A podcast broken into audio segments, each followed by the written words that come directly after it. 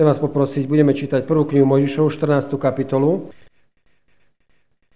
A stalo sa za dní Amrafela, kráľa Sineára, Ariocha, kráľa Elasára, Kedorlaomera, kráľa Elama a Tideála, kráľa národov, že títo kráľovia pustili sa do vojny s Bérom, kráľom Sodomy, s Biršom, kráľom Gomory, so Šineábom, kráľom Admy a so Šemeberom, kráľom Ceboima a s kráľom Béli, to je Coára. Všetci títo sú spolčení, zišli sa do doliny Sidim, ktoré je teraz solným morom. 12 rokov slúžili Kedorlaomerovi a 13. roku sa sprotivili. A v 14. roku prišiel Kedorlaomer i kráľovia, ktorí boli s ním, a zbili Refaimov v Aštarot Karnaime a Zuzimov v Háme, a Emimov na rovine Kiriataim. Ich chorov na vrchu Sére až po Alfáran, ktorý je nad púšťou. Popisuje dva zoznamy panovníkov. Ak ste si všimli, tak je tam hovorené vlastne o dvoch zoznamoch kráľov a o tom, že oni viedli navzájom medzi sebou vojnu. Na jednej strane je tam hovorené o štyroch kráľov veľkých krajín alebo štyroch mocných kráľov, Iný preklad hovorí, že štyria mocní králi bojovali proti piatim meským kráľom. E, celý ten text, ak si prečítate a v pokoji sa na ním zamyslíte, tak zistíte, že sa jednalo vlastne o e, dve nejaké koalície panovníkov. Jedni boli králi krajín z Mezopotámie a tí ďalší boli panovníci miest. Tým sa chce poukázať na jeden obrovský kontrast a nerovnosť medzi tými dvomi stranami. E, máme tam vymenované územia, ktorými, nad ktorými panovali tí štyria panovníci. Je tam hovorené o Sineári, to je Babylon. Je tam hovorené o Elame, to je vlastne, dnes by sme povedali Irán, iránska planina celá. Hej? Čiže obrovské územie, obrovská plocha. Potom je tam hovorené o Elame, je tam hovorené Goim. Goim doslovne znamená, alebo e, národy. Hej. To je množné číslo, hovorí o kráľovi národov. Že to nebol král nejakého malého zoskupenia ľudí. A na druhej strane boli panovníci z okolia Mŕtvého mora, to boli mestskí králi. Čiže každé mesto bolo vlastne maličkým kráľovstvom a k tomu pár tých dedín dookola, to bolo vlastne kráľovstvo. Čiže to bol jeden obrovský nepomer. Dnes, keby ste to chceli prirovnať k dnešnej politickej situácii, možno, že by sme mohli povedať zhruba asi to, že král čo je Polska, král Čiech, král Rakúska, král Maďarska viedol vojnu s primátormi miest. A ja viedol, čo je Zvolená, Bystrice a Rimavskej soboty a ja neviem. Hej. Skrátka, bol v tom jeden obrovský nepomer obrovský nepomer. O tom nám hovorí vlastne tento biblický príbeh. Hovorí tu vlastne o medzinárodnom konfliktu, o medzinárodnej vojne a hovorí tu o tom, ako do tohto sporu bol zatiahnutý Lot a Abram. V predchádzajúcej kapitole, v kapitole 13. sa hovorí o tom, že sa Lot s Abramom rozišiel. Hej, to je jeden veľmi známy príbeh a najznámejší príbeh najznámejší text toho príbehu je o tom, ako Abram ponúkol Lotovi. Hej, vyber si, keď ty pôjdeš napravo, ja naľavo, keď ty naľavo, ja napravo. Je taká veľmi veľkorysá ponuka. Tí dvaja sa rozišli. Prečo sa rozišli? Viete mi povedať. Keby ste tak veľmi stručne mali vyjadriť, čo bolo dôvodom, čo bolo príčinou, prečo sa tí dvaja rozišli? Čo bolo v pozadí. Prosím. Keby sme tak veľmi jednoducho mali povedať, čo by sme teda povedali? Majetok. Áno, majetok. Rozišli sa pre majetok. Hej? Pre majetok sa rozišli. Uh, jedna z prvých vecí, čo ma napadla v tejto súvislosti, bolo, že takto, že to, čo je zaujímavé na tomto biblickom príbehu, že aj keď sa rozišli pre majetok, neovplyvnilo to nejako ich vzájomné vzťahy. Hej, nemalo to dopad na to, že jeden sa dostal do problému, tak ten druhý mu nemal problém ísť hneď pomôcť. Hej. Jedna z prvých vecí, čo ma v tejto súvislosti napadla, bolo, že e, koľko ľudí po zmene režimu u nás začalo spolu podnikať. Adventisti. Zmenili sa podmienky, naraz bolo možné podnikať, dali sa ľudia na podnikanie a koľky ešte dnes po tých niekoľko rokov podnikajú spolu. Skúste si typnúť, tak veľmi zhruba, bajočko. No No nie je to zase až také hrozné, že by nikto, už by bola katastrofa. Menej, menej. Viete, čo je to zanedbateľné percento? Ja som pred časom tak rozmýšľal nad tým, že koľko ľudí, ktorí, o ktorých ja viem, je, že začali spolu podnikať po zmene režimu a koľko ešte dodnes spolu podnikajú, je to mizivé percento. Tí ľudia sa rozišli, aspoň s ktorými, čo som sa rozprával, v podstate tiež by sa dalo povedať pre majetok. Viete, akože vždy tie formálne okolnosti budú iné, lebo jednoducho je to iná doba, iné možnosti sú iné, okolnosti, iný režim a tak ďalej. Takže tie vonkajšie veci budú vždy trošku odlišné, ale podstata je stále tá istá. Ľudia sa rozišli pre, pre majetok. Viete, ako dvaja spolu robia pre jednu firmu a ten jeden má pocit, ako tak ja viem na neho robiť, čo, on koľko prináša do tej firmy. Budeme sa deliť nakoniec na poli, hej, 50-50, 50 na 50, ale ja do tej firmy oveľa viacej prinášam ako on, hej, či s nápadmi, či s energiou, či s elánom, či, či s aktivitami a kadečo. Nakoniec sa máme, vykašľať sa na to, ja budem si robiť po svojom. Hej? A ľudia sa rozišli. Hej? A čo bolo horšie, čo som si ja takto všímal, že ľudia mali problém sa pomaly pozdraviť vo zbore. Hej? Viete, akože e, rozišli sa pre majetok, lebo nevieme zniesť to, že by sme mali viete, akože mať rovnaký podiel, lebo však my máme pocit, akože, čo niekedy môže byť pravda a niekedy nemusí byť. Hej? Niekedy to nemusí byť pravda, že, že ten druhý naozaj menej prináša do tej firmy. Len jednoducho sme iní, každý sme iný vďaka Pánu Bohu. Hej, keď boli všetci na jedno kopito, to by bolo, aspoň keď boli všetci ako ja, to by bolo veľmi zle. Hej, ale sme iní a teda každý máme iné schopnosti, iné danosti, jednoducho každý máme iný prístup k veci a teda vždy to bude tak, že sa to môže javiť komu si, že ten druhý, ale aj keby to bola pravda, hej, jednoducho máme problém zniesť to, že, že druhý za menej roboty má mať taký istý výsledok ako ja, a vykašľať sa na to, nie, budem robiť sám na seba. Hej? No, je to potom svedectvo o tom, že to naše kresťanstvo je dosť pofidérne. Je, je veľmi otázne, pokiaľ to natoľko vplyvní vzťahy, že tí ľudia naozaj mali problém sa stretnúť vo zbore, pozdraviť sa a normálne sa vyprávať. Hej. S odstupom času ono potom tie emócie tak nejako padnú a, a ľudia už ako, hej, potom, ale nemajú chuť sa dať naspäť dohromady. Nie, aj pokračujú ďalej sami. V tomto príbehu to bolo tak, že aj keď sa rozišli pre majetok, tak neovplyvnilo to ich vzťahy vzájomné, čo, čo je veľmi, veľmi pozitívne. Uh, Abraham ponúkol Lotovi, že si môže vybrať. Ponúkol mu, vyber si, ak ty pôjdeš napravo, ja naľavo. Keby vám, vy ste na mieste Lota, a vám bola daná takáto ponuka, čo by ste si zvolili? Takto, ak, ak čítate ten 10. verš, pozrite si v 13. kapitole verš 10. tam hovorí, a Lot pozdvihol svoje oči a videl celé okolie Jordána, lebo celé bolo zvlažované predtým, dokiaľ nebol skazil hospodin Sodomy a Gomory. Celý ten kraj bol ako záhrada hospodinova. Hej. Viete, akože, takto, skúste sa vžiť do situácie, to, bol, e, to boli ľudia, ktorí sa živili polnohospodárstvom a pastierstvom. Hej. Pre nich to, bolo, to boli ideálne podmienky na, na dnes sme povedali na podnikanie. Hej. Ideálne podmienky na podnikanie. Čiže to, čo bolo v pozadí, na základe čoho sa on rozhodoval, na zá... čo bolo? Čo to bolo? Čo, čo, čo ho viedlo k tomu, že si zvolil túto alternatívu? Presne tak, hej. Akože bude mať lepšie podmienky, bude mať výhodnejšie podmienky, preto aby ten majetok mu mohol lepšie prosperovať. Hej. To, čo je zaujímavé, je, je, že ten biblický text nám hovorí, že mali toľko majetku, že nemohli byť pohromade. Hej. Teda mal, aj on mal, Lot mal veľa majetku, mal veľa dobytka, mal veľa všetkého. Hej. Mal veľa a chcel mať ešte, ešte viac. Ak budete mať 40 miliónov, budete spokojní, že už máte nejaké okrúhlu sumu 40 miliónov. Poviete, už viacej peniaze nechcem, nedávajte, berte to preč, nechcem, ani vidieť nechcem. Taká, taká je reakcia človeka. Keby som ešte ten 41. No, však vyžijem aj bez neho, ale tak no, keby nebolo by. A keď budete mať 41. milión, tak ešte keď bol 42. by nebolo od veci. Hej.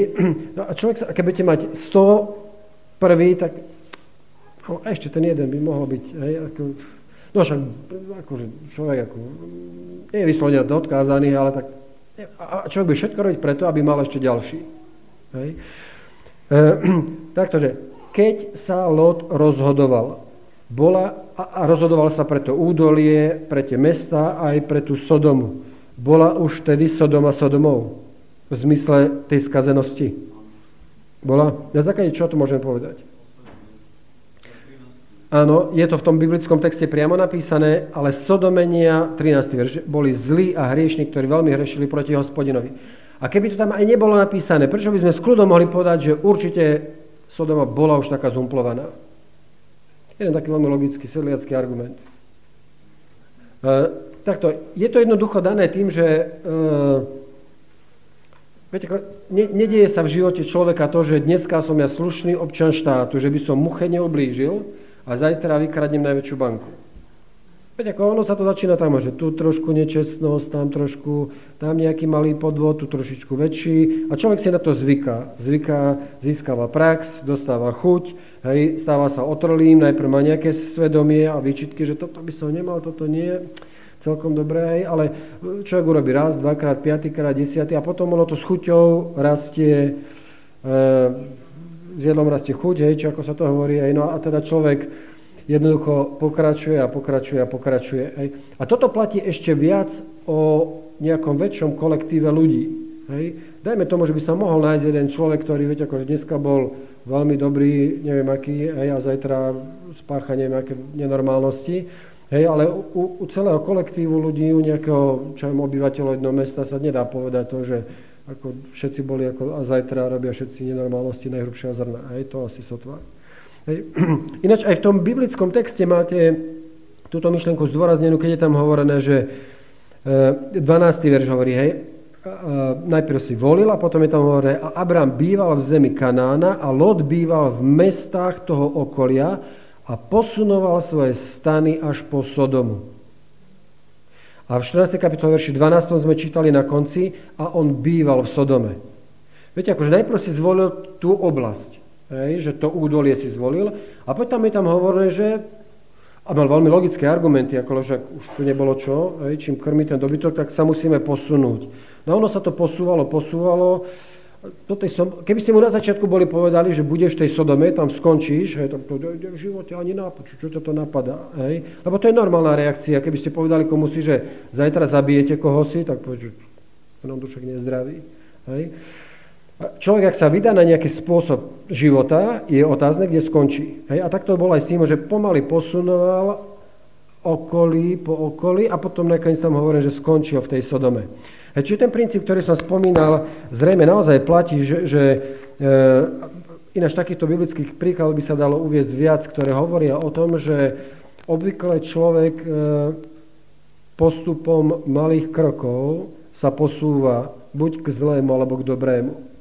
Aj k dobrému platí presne to isté. Viete, akože človek, keď sa dá naraz na pokánie, my obvykle očakávame, že keď dneska ten človek sa rozhodol a od zajtra už teda bude z neho hotový aniel, že už sa ani škaredo nepozrie na nikoho. Hej? Čo sa zrejme asi nedieje. Asi sa nedieje.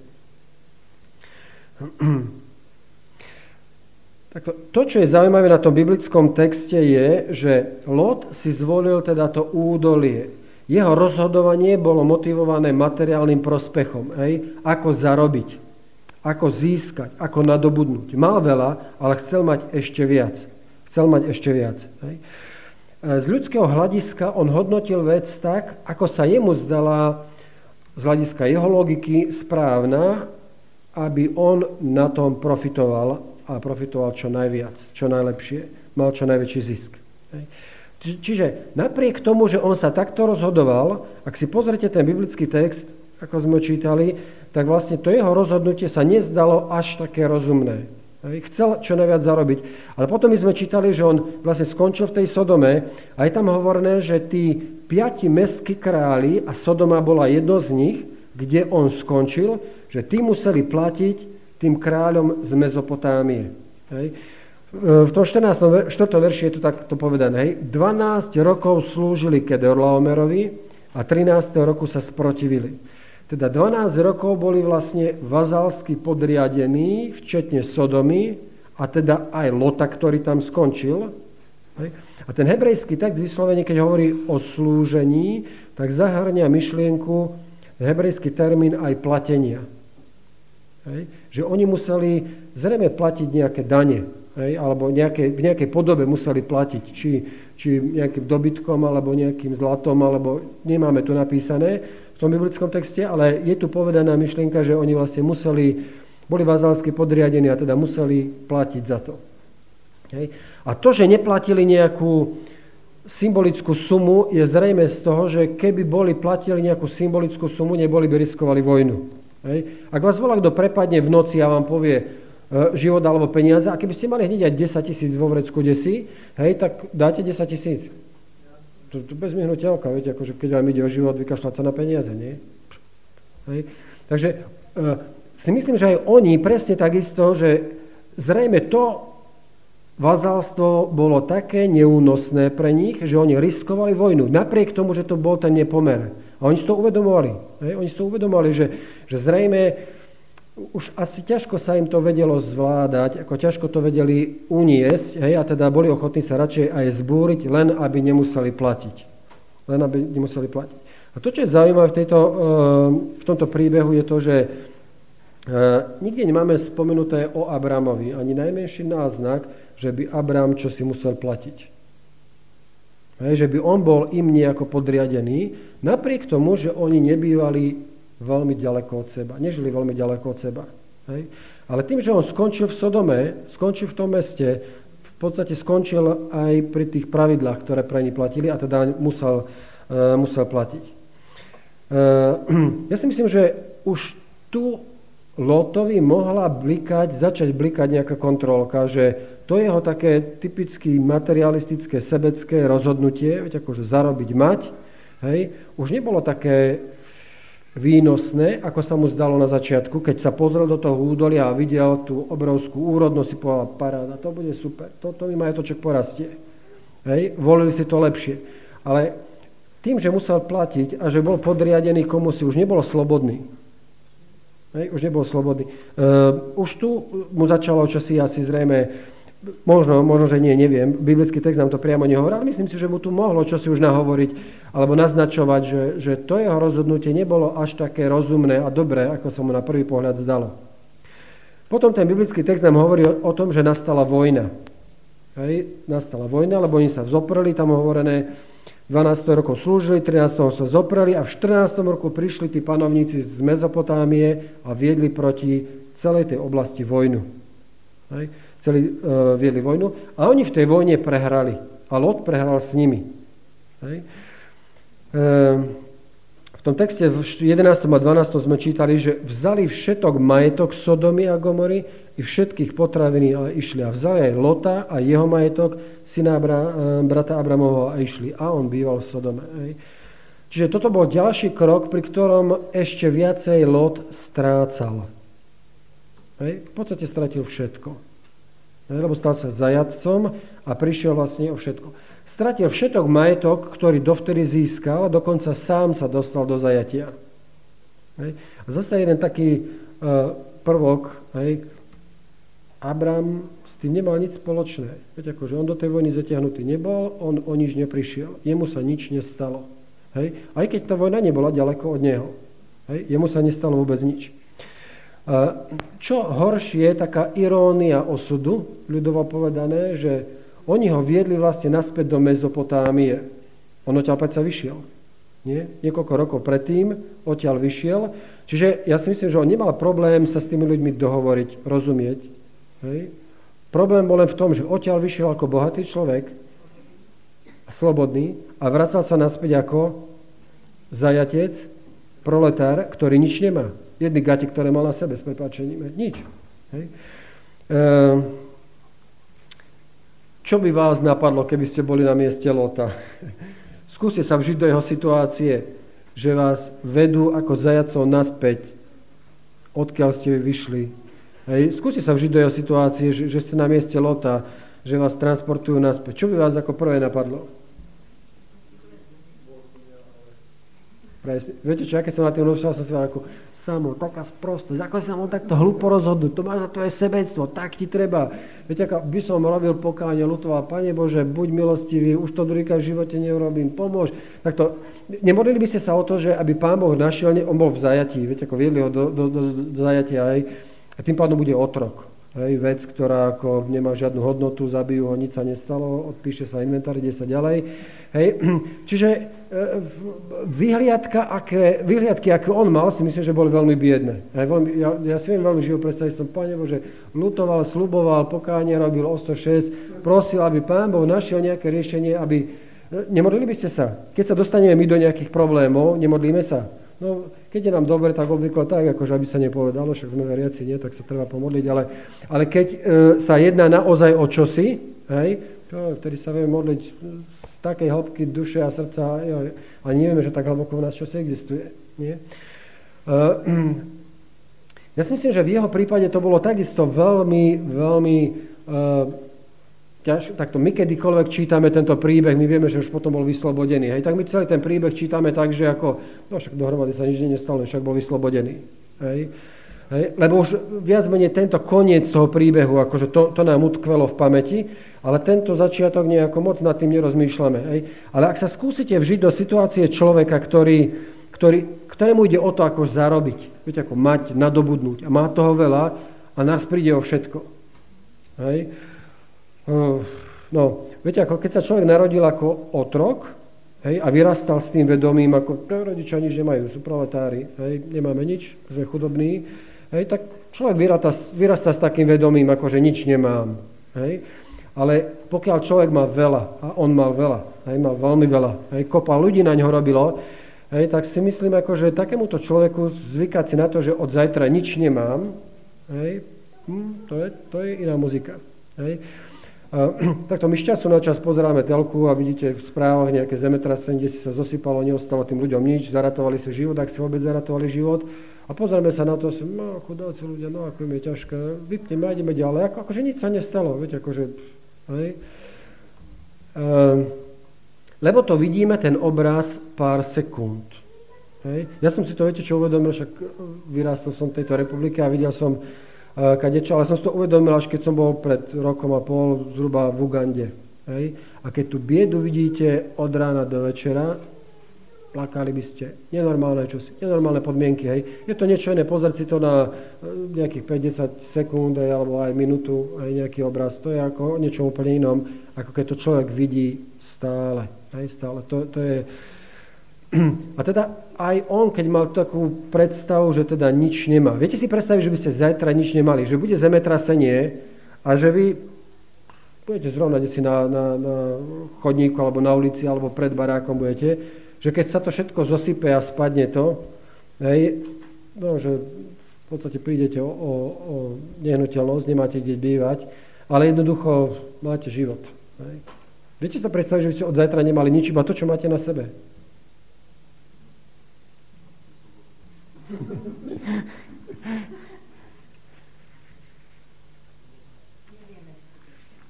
Hej. E, takto, ľudia, čo bývajú na dedine, viete, aspoň z nejakého kurníka by zbili nejakú, hej, dali nejaký igalit, aspoň by nepršalo na nich. Hej. Ale ľudia, čo bývajú v meste, hej, ja, si, ja si neviem predstaviť, čo, by to bolo. To by bolo našich klimatických, pokiaľ kde si v Afrike sa kde si čo si zosype, hej, tak si poviem, no, čo, čo, čo, je tam teplo. Hej. Hej, ale pokiaľ by sa to u nás stalo, trvá teraz v jeseni, hej, ide zima, no, mm, humor by nás prešiel veľmi rýchlo veľmi rýchlo. Ja si myslím, že pre, pre Lota toto muselo byť e, strašne ťažké. A zvlášť, keď sa žijete do situácie človeka, ktorému ide o to nadobudnúť, mať, zarobiť, získať. Viete, ako až, ja, predstavím si ho zhruba niečo podobné ako Jakob. Viete, ako Jakob špekuloval, ten bol možno ešte, ešte väčší špekulant, že špekuloval stále ako vytl z toho kapitálu. Čo najviac. Je, keď mu Svokor zmenil pravidla, že budú také, tak robil všetko preto, aby, aby on na tom zarobil. A keď Svokor zmenil pravidla na opačné, tak zase robil všetko preto len, aby, hej, a zase aby z toho vytlkol, zarobil, nadobudol, mal, aby len. Hej. A, a Lot mi pripadá tiež ako človek, ktorý, ktorý sa snaží hej, z tých podmienok a okolností, ktoré mu život bežne prináša, vyťažiť maximum. Hej. A on naraz príde o všetko. Hej. Ja si myslím, že keď sa stalo to, čo sa stalo potom, že bol vyslobodený, my v tom príbehu sme čítali, že bol vyslobodený, že pre neho to muselo byť obrovská skúsenosť. Hej. Ďakoval Pánu Bohu. Viem si veľmi živo predstaviť zase, hej, od rána do večera, celý natešený, rozprával takú jednu obrovskú skúsenosť. On sa modlil, hej, prosil a Pán Boh našiel riešenie, hej, vrátil. Tam sme čítali, že všetko mu vrátili naspäť. Hej. Navrátili všetok majetok, všetok ľud, všetky ženy, všetko sa v podstate vrátilo naspäť. Hej. Ja si myslím, že, že pre neho to musela byť jedna obrovská skúsenosť, hej. ktorá ako dlho si trvala?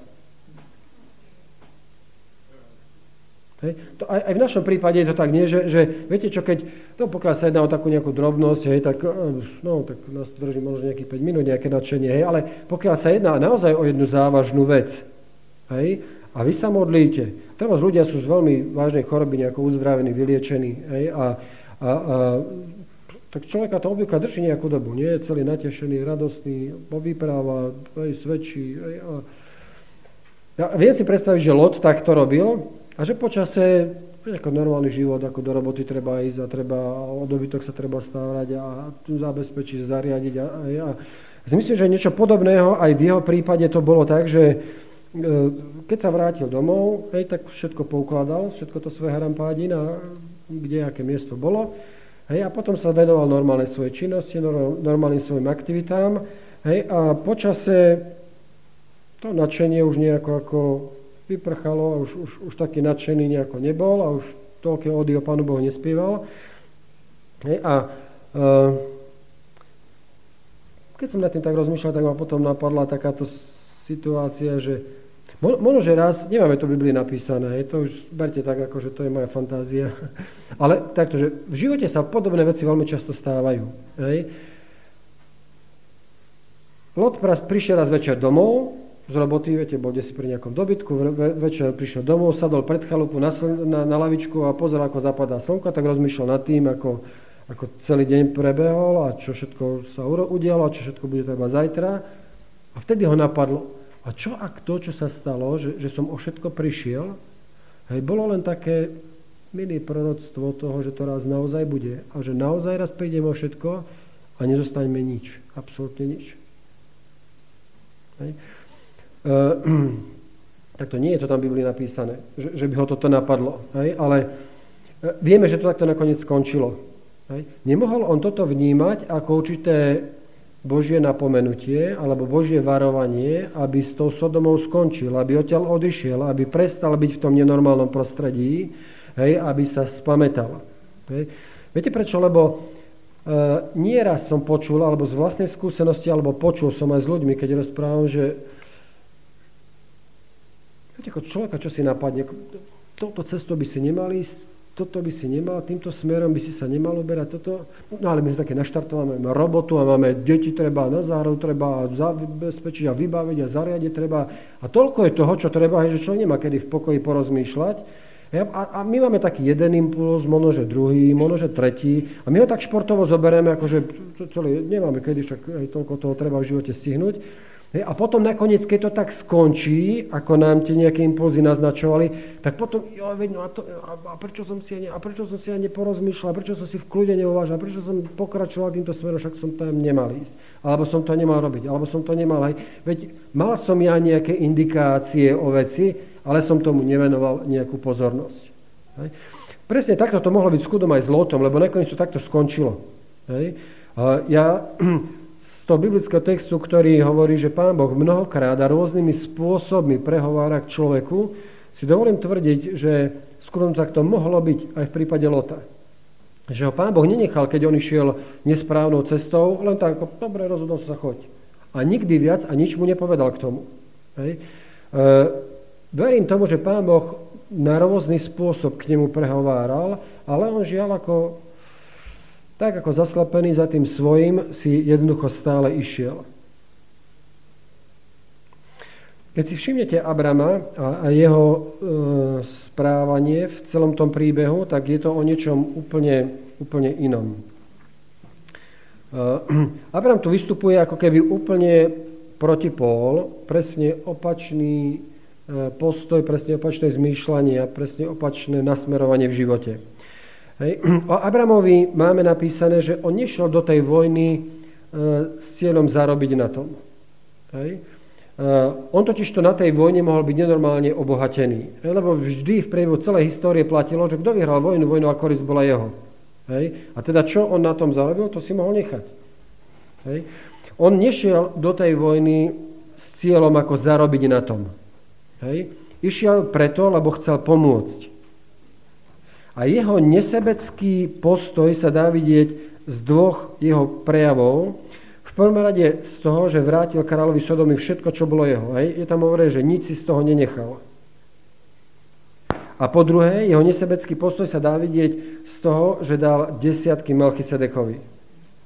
Hej, v tom 20. verši sme čítali, že Abraham mu dal desiatok zo všetkého. Nevieme presne z čoho. Nie je to tu napísané. Hej. Zrejme z ničoho toho, čo patrilo kedysi kráľovi Sodomy, lebo je tu hovorené, že mu to všetko vrátil. Hej. Ale zrejme mal on nejaký zisk z toho, možno, že časť z tej koristi, ktorá patrila tej nepriateľskej armáde.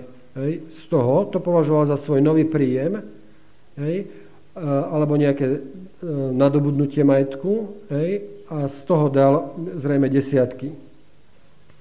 Je tu hovorené takisto v tomto príbehu aj o tom, že komu to dal. Hej, tu hovorené o tom, že to dal Melchisedechovi, ktorý bol kňazom a ktorý bol kráľom. Je tu hovorené, pán Boh o ňom hovorí, že to bol kňaz silného Boha Najvyššieho. Hej, on a Abram vlastne zaujímajú alebo vyjadrujú tu rovnaké stanovisko voči Pánu Bohu. Hej, rovnako ho pomenovávajú a rovnako zaujímajú k nemu stanovisko. Čiže oni zrejme dvaja rovnako verili. Hej. S tým, že Melchisedech bol, ten biblický text nám hovorí, že to bol kňaz, král a kňaz silného Boha Najvyššieho.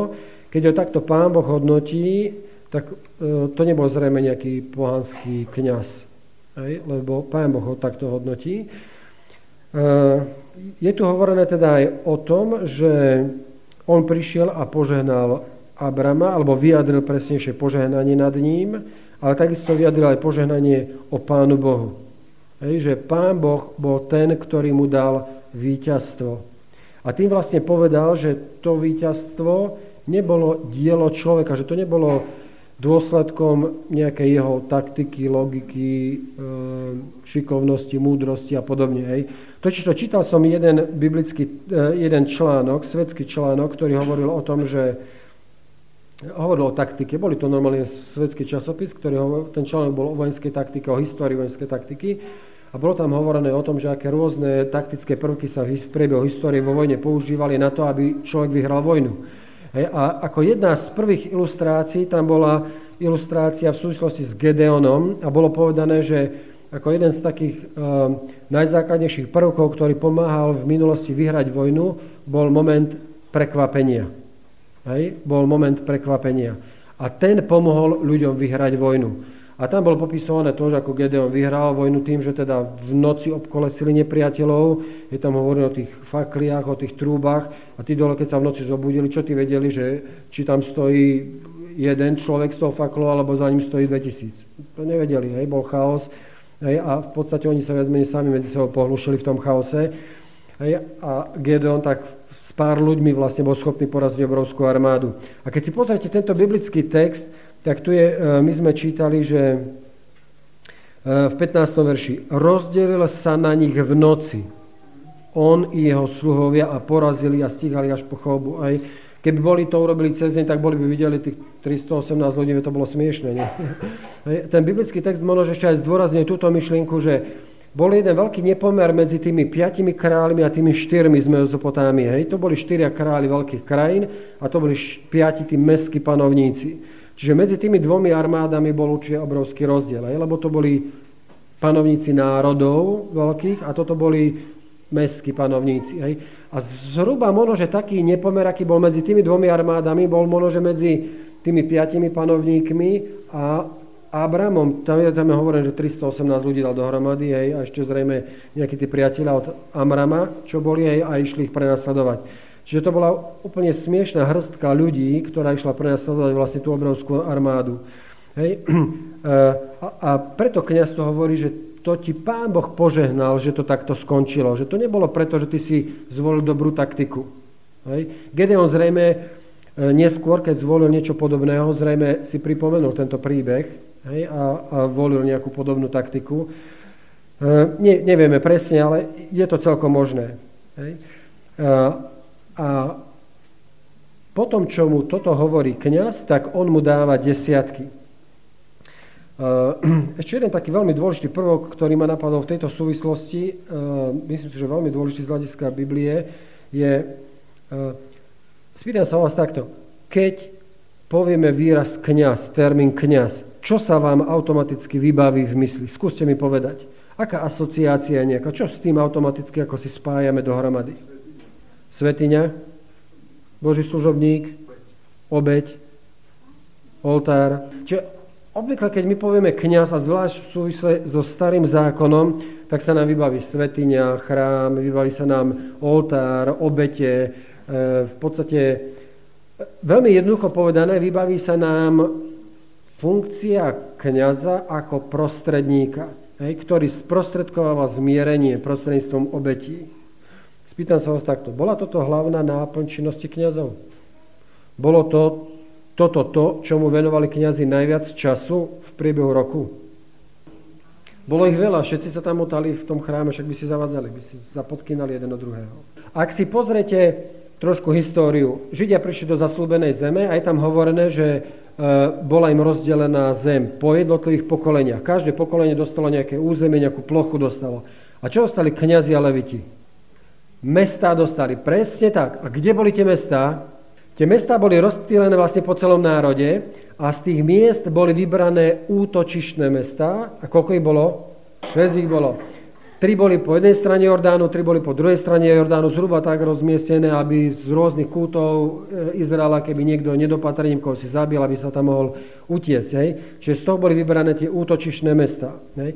Čiže kňazi boli vlastne rozptýlení po celom národe lebo ich poslaním, alebo jednou z hlavných náplní činnosti, možno, že tomu venovali viac času ako službe chráme a svetine, bolo, že mali vyučovať. Pomeňte si na také výroky, Rohaček to tak prekladá, že nebolo kniaza učiteľa. Skúste, príďte domov, zoberte konkordanciu a pohľadajte výroky, kde hovoria o tom, že kniazy mali učiť. Pán Boh očakával od nich, že budú nositeľmi poznania o Pánu Bohu. Hej? A oni, rozptýlení po celom tom národe, z času na čas chodívali do chrámu slúžiť. Treba prednedávno sme v úlohách, keď preberáme tie manželské dvojici, hovorili o rodičioch Samuela. Pamätáte? Hej? O, e, pamätáte na biblický text, ktorý hovorí o rodičoch Jána Krstiteľa? Že tiež tam hovorí, že ten kniaz išiel polanie ako harmonogramu, rozpisu prác, alebo neviem, ako by sme to dnešnou terminológiou povedali, hej, išiel do chrámu slúžiť. On teda šiel do chrámu, slúžil tam a potom, keď mu vypršal ten jeho čas, sa vrátil naspäť. A zase išiel niekto iný. A oni sa striedali. V podstate stále hej, sa takto striedali. Čiže väčšiu časť času ten kňaz nestrávil ani v chráme, ako mimo, v národe, preto aby e, vyučoval. Dnešnou terminológiou možno, že povedané, mali byť učiteľmi náboženstva. Hej? Mali byť učiteľmi o Pánu Bohu, o Božích zásadách, o Božích e, pravidlách, o Božom zákone. Hej? Mali učiť ľudí. Mali učiť ľudí. A takto to um, bolo aj v tomto prípade.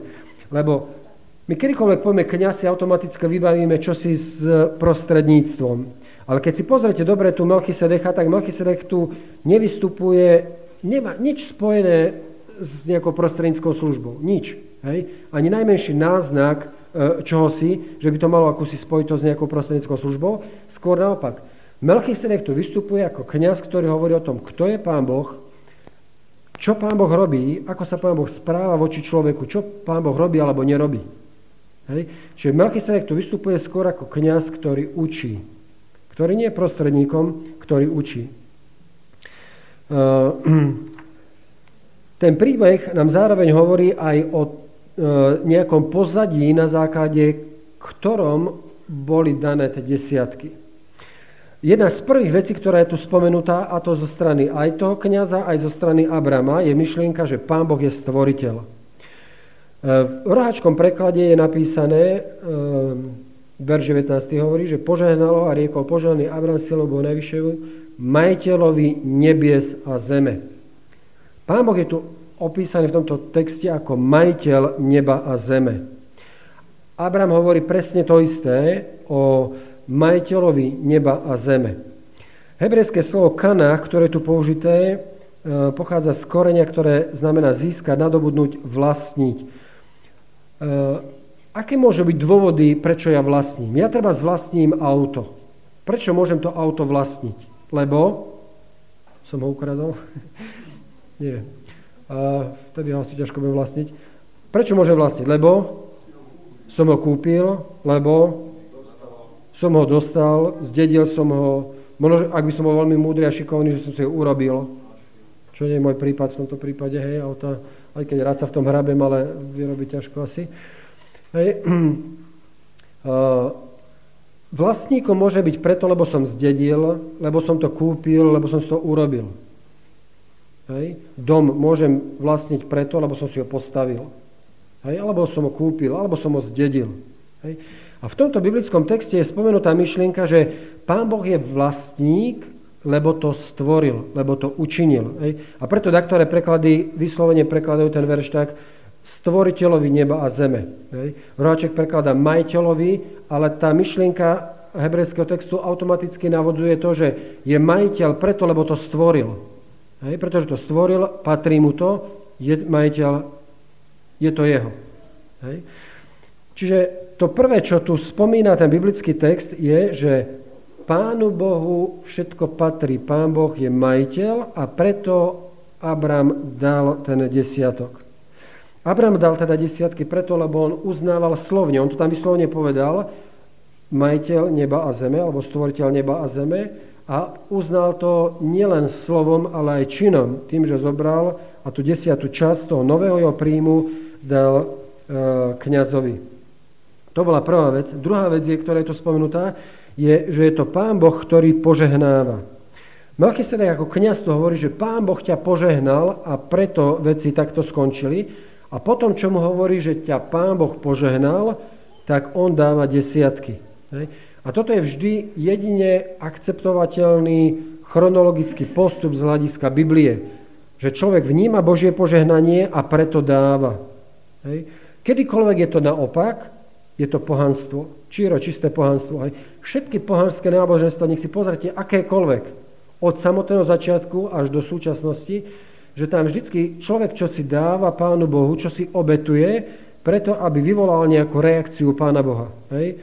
Starí panovníci obetovali, aby ich Boh chránil, keď išli do vojny, aby im dal víťazstvo, aby mali dobrú úrodu, alebo ja neviem čo. Hej? Že ten človek, čo si robil, obetoval Bohu, aby Pán Boh na to nejako zareagoval. Hej? Čiže ten chronologický sled je presne opačný, že ja vlastne v podstate vulgárne povedané, chcem podplatiť Pána Boha. Hej? Ja mu chcem čosi dať, hej? aby on nejako zareagoval. Hej? Aby on nejako zareagoval. Uh, je, je to smiešne, ako Pánu Bohu čo si dať, hej, z biblického hľadiska, lebo Pán Boh je vlastník všetkého. Čo my mu môžeme dať? Nič. Hej? Smiešne. Hej? A preto z toho biblického hľadiska, jedine z Božieho hľadiska akceptovateľné je to, že človek vníma Božie požehnanie, že Pán Boh ma sprevádza, ma chráni, mi dáva mi, hej, a, a preto ja som ochotný dať. Hej, preto ja som ochotný dať. Hej. V tejto e, súvislosti je veľmi dôležitá jedna myšlienka. E, keď Abraham sa vracal naspäť z tej víťaznej vojny, tak je tam hovorené, že ho prišli privítať dvaja. Hej, prišiel privítať kráľ Sodomy a Melchisedek. Melchisedek prišiel preto, aby mu ponúkol občerstvenie, tam hovorí, že chlieba víno mu doniesol, on sa vracal z vojny. Keby ste sa vy e, mali tak nejako kriticky postaviť k tomu jeho správaniu, ako by ste ho ohodnotili? Bolo to veľkorysé, keď povedal, všetok majetok si nechaj, ľudí mi daj. Alebo bolo to správne, nebolo to správne? Takto boli by ste vy ochotní povedať komu si e, zajtra, všetok majetok, čo mám, si zober takto skúste sa vžiť do situácie, on bol kráľ. Abrám tým, že vyhral vojnu, všetci zajaci a všetko, čo vyhral, to bolo v podstate jeho. Hej? Všetci zajaci a všetká korisť bola v podstate vždy toho, kto vyhral vojnu. Nie?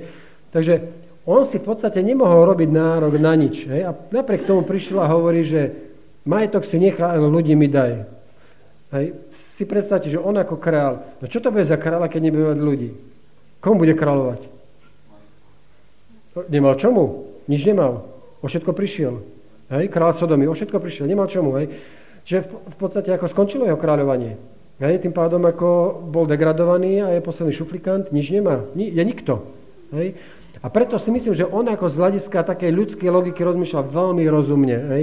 Hovorí, že majetok si nechá ľudí mi daj, lebo vedel, že aj tak nemá nárok ani na jedno, ani na druhé. A keď mu jedno z toho dá, môže byť rád ako, ako bocha v kožuchu, lebo tí ľudia mu ten majetok zarobia.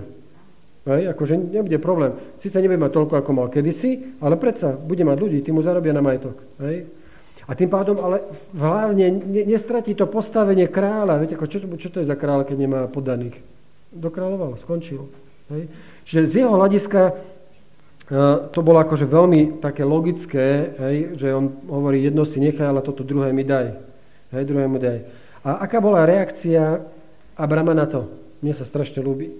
Hej, tam v tom biblickom texte 23. verš hovorí, ani len niti, ani remenca z obuvy nevezmem ničoho z toho, čo je tvoje. Hej. E, prečo on nezobral nič z toho majetku? Dobre, v poriadku, o, o, vojna bola o vyslobodení, nie o majetku, hej, ale viete, akože, takto, že e, bolo to legálne, legálne nadobudnutie majetku. Bolo. Hej. Bolo to spojené s vojnou. To bol jeden taký negatívny šrám na tom, hej, ale, ale bolo to ako, viete, akože, e, ne, neviem, či som vám tu nespomínal, myslím, že pri nejakej súvislosti som spomínal, ma napadla jedna taká ilustrácia, že uh, námestník jednej veľkej textilky od kamaráta z ministerstva sa dozvedel, že od budúceho týždňa pôjde textil o nejakých 150% hore, tak ten piatok, keď sa to dozvedel, skúpil všetok majetok.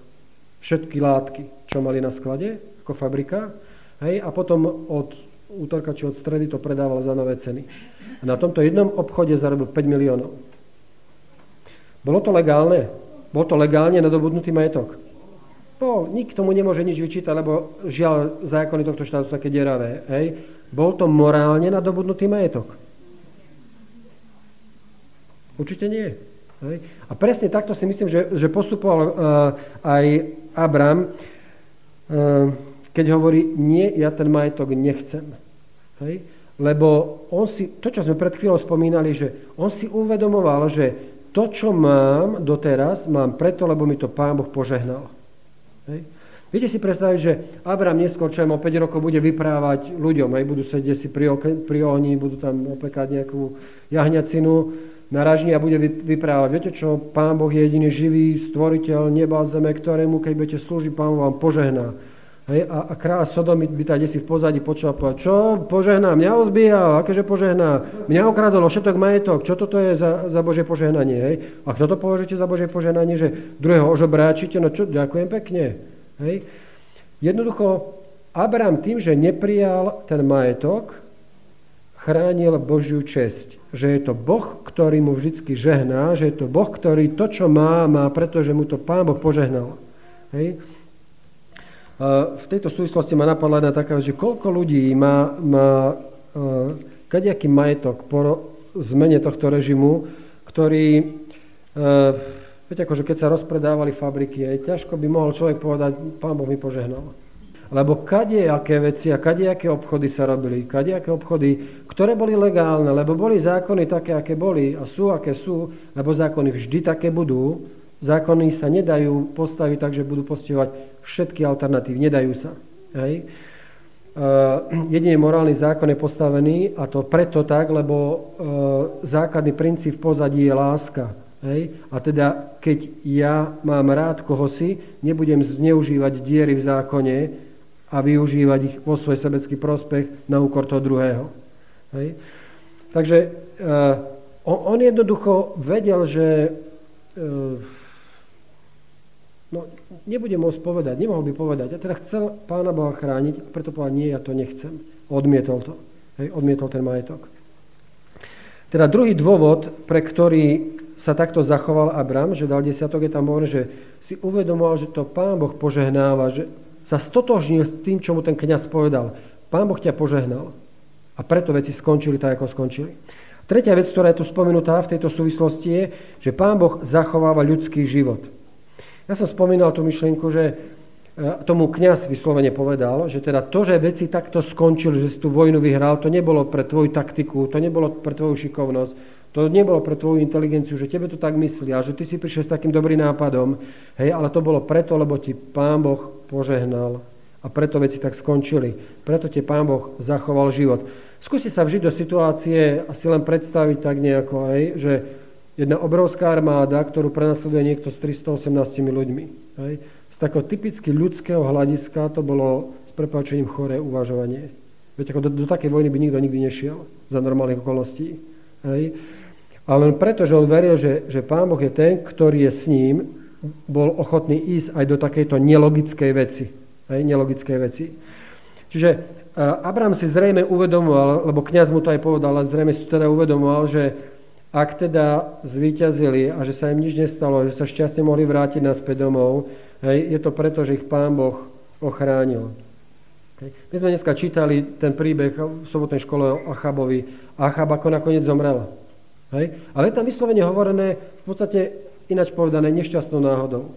Hej. On, on nemieril ani na ňo, on sa nasral, prezliekol, aby nebolo zrejme, že to je král, hej, tak sa prezliekol ako normálny vojak.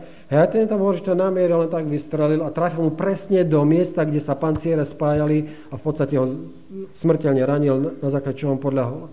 Že jednoducho, viete, akože život je taký zložitý a také okolnosti, kadejaké môžu vystať, ktoré my nie sme schopní predvídať. Aj keby človek neviem, ako sa snažil, viete, akože premyslieť si, aby sme si zachovali ten náš život. Jednoducho človek nie je schopný predvídať. Hej. Môj starý otec zomrel tak, že išiel k nám na návštevu, išiel po chodníku a zozadu ho nabral opitý šofér.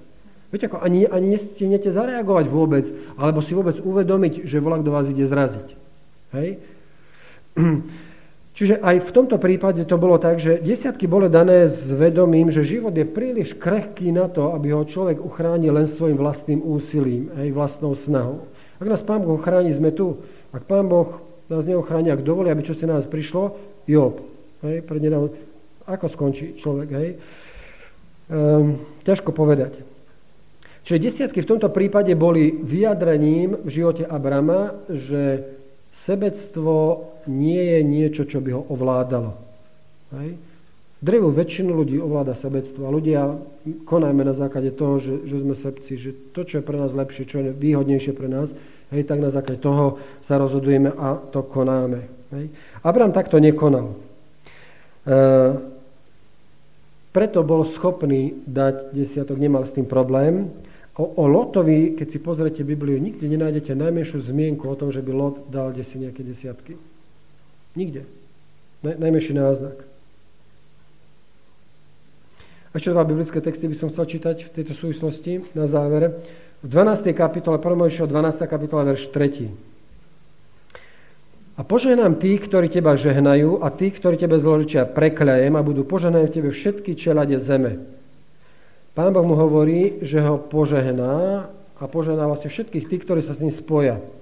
Keď si pozrite ten príbeh, tak ten Aner, Eškola Mamre, tí priateľa, ktorí sa spojili s ním, vlastne boli požehnaní tým pádom. Oni nemali újmu z tej medzinárodnej vojny, ktorá tam bola. Hej. A naopak, tí, ktorí sa oddelili od Abrama, ako Lot sa oddelil, prišiel nakoniec zo všetko. Hej. Nič mu nakoniec nezostalo. Ešte jeden verš, 15. kapitola, verš 1. To je potom príbehu, ktorý sme čítali v 14. Po týchto veciach stalo sa slovo hospodinovo k Abramovi vo videní povediac. Neboj sa, Abrame, ja som tvojim štítom a tvojou odplatou veľmi veľkou. Pán Boh mu to hovorí, Abram, neboj sa, nech sa bude čokoľvek diať, ja budem tvojim štítom. Teda ja budem niekým, kto sa postaví medzi teba a medzi tvojich nepriateľov a budem ťa chrániť. A druhá vec, čo mu zaslúbuje Pán Boh, mu hovorí, a ja som tvojou odplatou veľmi veľkou. Ako keby Pán Boh mu to hovorí, to, že si odmietol ten majetok, že si ho nechcel preto, aby si chránil moju čest, že ja som ten, ktorý ti požehnávam, ja ti to vynahradím. Neboj sa, ja ti to vrátim aj s úrokami. Hej. Ja keď ten text čítam, ako keby nepriamo toto pán Boh povedal. A ja som tvojou odplatou veľmi veľkou. Hej. Celý tento príbeh pre mňa je o tom, že v podstate popisuje dvoch veriacich ľudí. Dnes by sme mohli povedať ľudí, ktorí chodia dvaja príbuzní, treba povedať. Je dvaja ľudia, ktorí sú v podstate veľmi úzkom rodinnom zväzku. Dvaja ľudia, ktorí majú to isté náboženské presvedčenie, to isté poznajú, vierovku poznajú to istú a pritom život jedného a druhého sa uberá úplne opačným smerom. Hej. Jeden zarobiť, mať a nadobudnúť a špekulovať nad tým, ako volíte naj, naj, z ľudského hľadiska, z hľadiska ľudskej logiky tie také najlepšie kroky, aby zarobil, aby mal a ako skončil. Čo mal nakoniec? V jaskyni, s prepačením, jedný gate mal, nič viac. Hej, nič mu iného neostalo. O nič, všetko. Hej. Skúsi sa vžiť do situácie človeka, ktorý ako celý život sa usiluje o to, ako zarobiť, mať, nadobudnúť, viete, ako vykol z toho, hej, a, vidíte, a nakoniec skončí ako proletár, ktorý nemá nič. S holým zadkom. Hej. No, veľmi, veľmi zlá vyhliadka.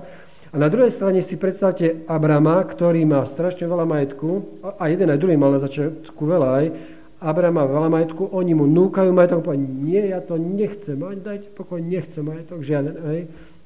A skončí nakoniec ako? Ako človek, ktorý zrejme netopal núdzu, jednoducho povedané, hej. Myslím si, že porovnanie týchto dvoch z tohto hľadiska je veľmi, pre mňa aspoň, veľmi také dôležité v súčasnej dobe, hej, keď ľudia čím ďalej tým viacej sa snažia keď sa zmenil režim, tak mali záujem o, o duchovné veci, o náboženské veci a dneska ľudia čím ďalej, tým viac sa snažia zarobiť, mať. Hej. Ináč žijeme v podmienkach, že za 5 korún nekúpite dohromady nič už, hej. Uh, kde si býva treba hej, a, a čím si sa živí treba a čo si na treba na seba dať a tak ďalej, ale, ale, ale mať a mať a mať a mať a mať a nadobudnúť a získať a mať. Hej. Uh, je veľa naučení z tohto biblického príbehu. Možno, že e, jedno také naučenie pred nejakou dobou som čítal v novinách e, jeden taký článok, ktorý hovoril o štatistike, ako e, ľudia, tí najbohatší ľudia sveta zhromaždili majetok, aj obrovský majetok, aj tam hovorené o tom, že tí zhromaždili a už druhá generácia, tak šiesti z desiatich ten majetok rozhajdákali, teda ich deti, a ich vnúci, 9 z 10 všetko rozhajdákali. Hej, takže nie veľmi veselá vyhliadka. Hej, a to jednoducho, zrejme z toho je odvodené to ľudové príslovie, akože ľahko prišlo, ľahko odišlo. Hej, alebo Češi majú lehce nabil, lehce pozbil.